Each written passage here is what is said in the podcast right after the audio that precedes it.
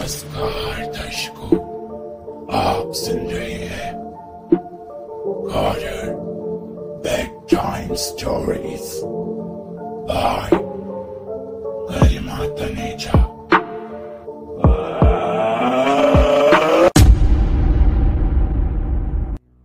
ये कहानी एक सच्ची घटना पर आधारित है।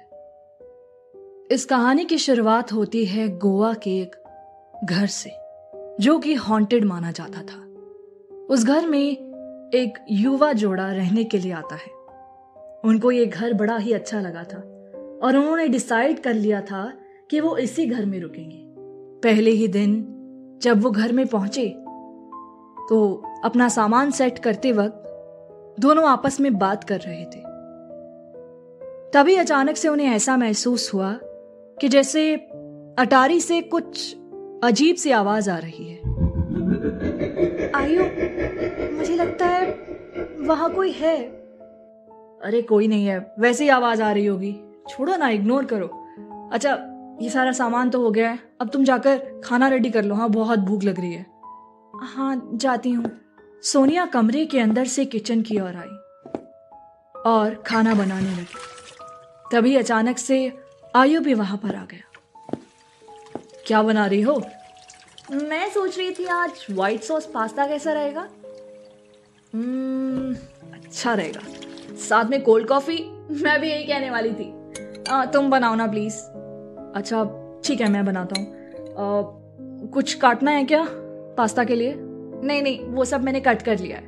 अरे वाह बड़ी फास्ट हो गई हो। अब भूख लगी हो तो फास्ट होना पड़ता है। अच्छा जल्दी से कॉफ़ी बनाओ। हाँ हाँ बना रहा हूँ। दोनों अपने काम में लगे हुए थे। किचन में काम करते करते अचानक से उन्हें वो आवाज़ दोबारा सुनाई देती है। तकरीबन चार बजे की बात होगी जैसे ही उन्होंने इस आवाज़ को सुना तो दोनों इस आवाज़ को सुनते हुए अटारी की ओर जाते। क्योंकि वो आवाज़ इतनी ज़्यादा तेज आ रही थी, अब उन्हें भी घबराहट होने लगी थी। दोनों जैसे ही अटारी की ओर पहुँचे तो वहाँ देखा कि एक आकृति घूम रही है। उसे देखते ही आयु ने पूछ लिया, कौन हो तुम? और यहाँ क्या कर रही हो? कोई जवाब नहीं मिला। आयु ने दोबारा पूछा, लेकिन दोबारा भी कोई जवाब नहीं आया था। दरअसल वो आकृति एक औरत की थी। जो वाइट कलर के कपड़े पहने, वहाँ पर कुछ ढूंढती नज़र आ रही थी। तभी अचानक से उन्होंने ध्यान दिया कि वो कोई नॉर्मल औरत नहीं है, बल्कि एक भूत है। अभी उनका शक यकीन में बदलता, उससे पहले ही अचानक से उस औरत ने उनकी ओर देखा। और वो डर के मारे कहने लगे। क्या क्या क्या चाहिए तुम्हें? क्या ढूंढ रही हो तुम? हम हम हम मदद करते हैं ना? हाँ? प्लीज़, हमें कुछ मत करना।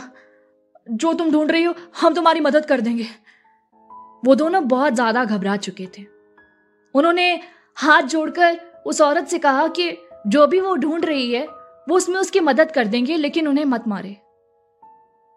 वो लोग उस औरत के साथ ही उस चीज़ को ढूँढने लगे। लेकिन उन्हें पता ही नहीं था कि वो औरत ढूंढ क्या रही है। उन दोनों ने उस औरत से कई सारे सवाल पूछने शुरू कर दिए। इन सवालों से तंग आकर वो औरत बहुत ज़्यादा गुस्से में आ गई और गुस्से में आकर वो चीज़ों को फेंकने लगी। वो दोनों दरवाजे के कोने पर जाकर खड़े तभी अचानक से जब उस औरत का गुस्सा उनकी ओर आने ही वाला था कि वो वहाँ से भाग गए। उसके बाद से वो किसी को वहाँ दोबारा दिखाई नहीं दिए। उस घर में वो कभी लौटकर नहीं आए। उनका सामान भी वहीं पड़ा रह गया। आसपास के लोगों से पूछा जाए तो यही कहने में आता है कि वहाँ अटारी पर कोई भूत रहता है, जो किसी चीज़ को खोज रहा है। अगर ऐसा है तो वो क्या खोज रहा है? और क्या आप ऐसे हॉन्टेड हाउस में जाना पसंद करेंगे? बताइएगा ज़रूर। हर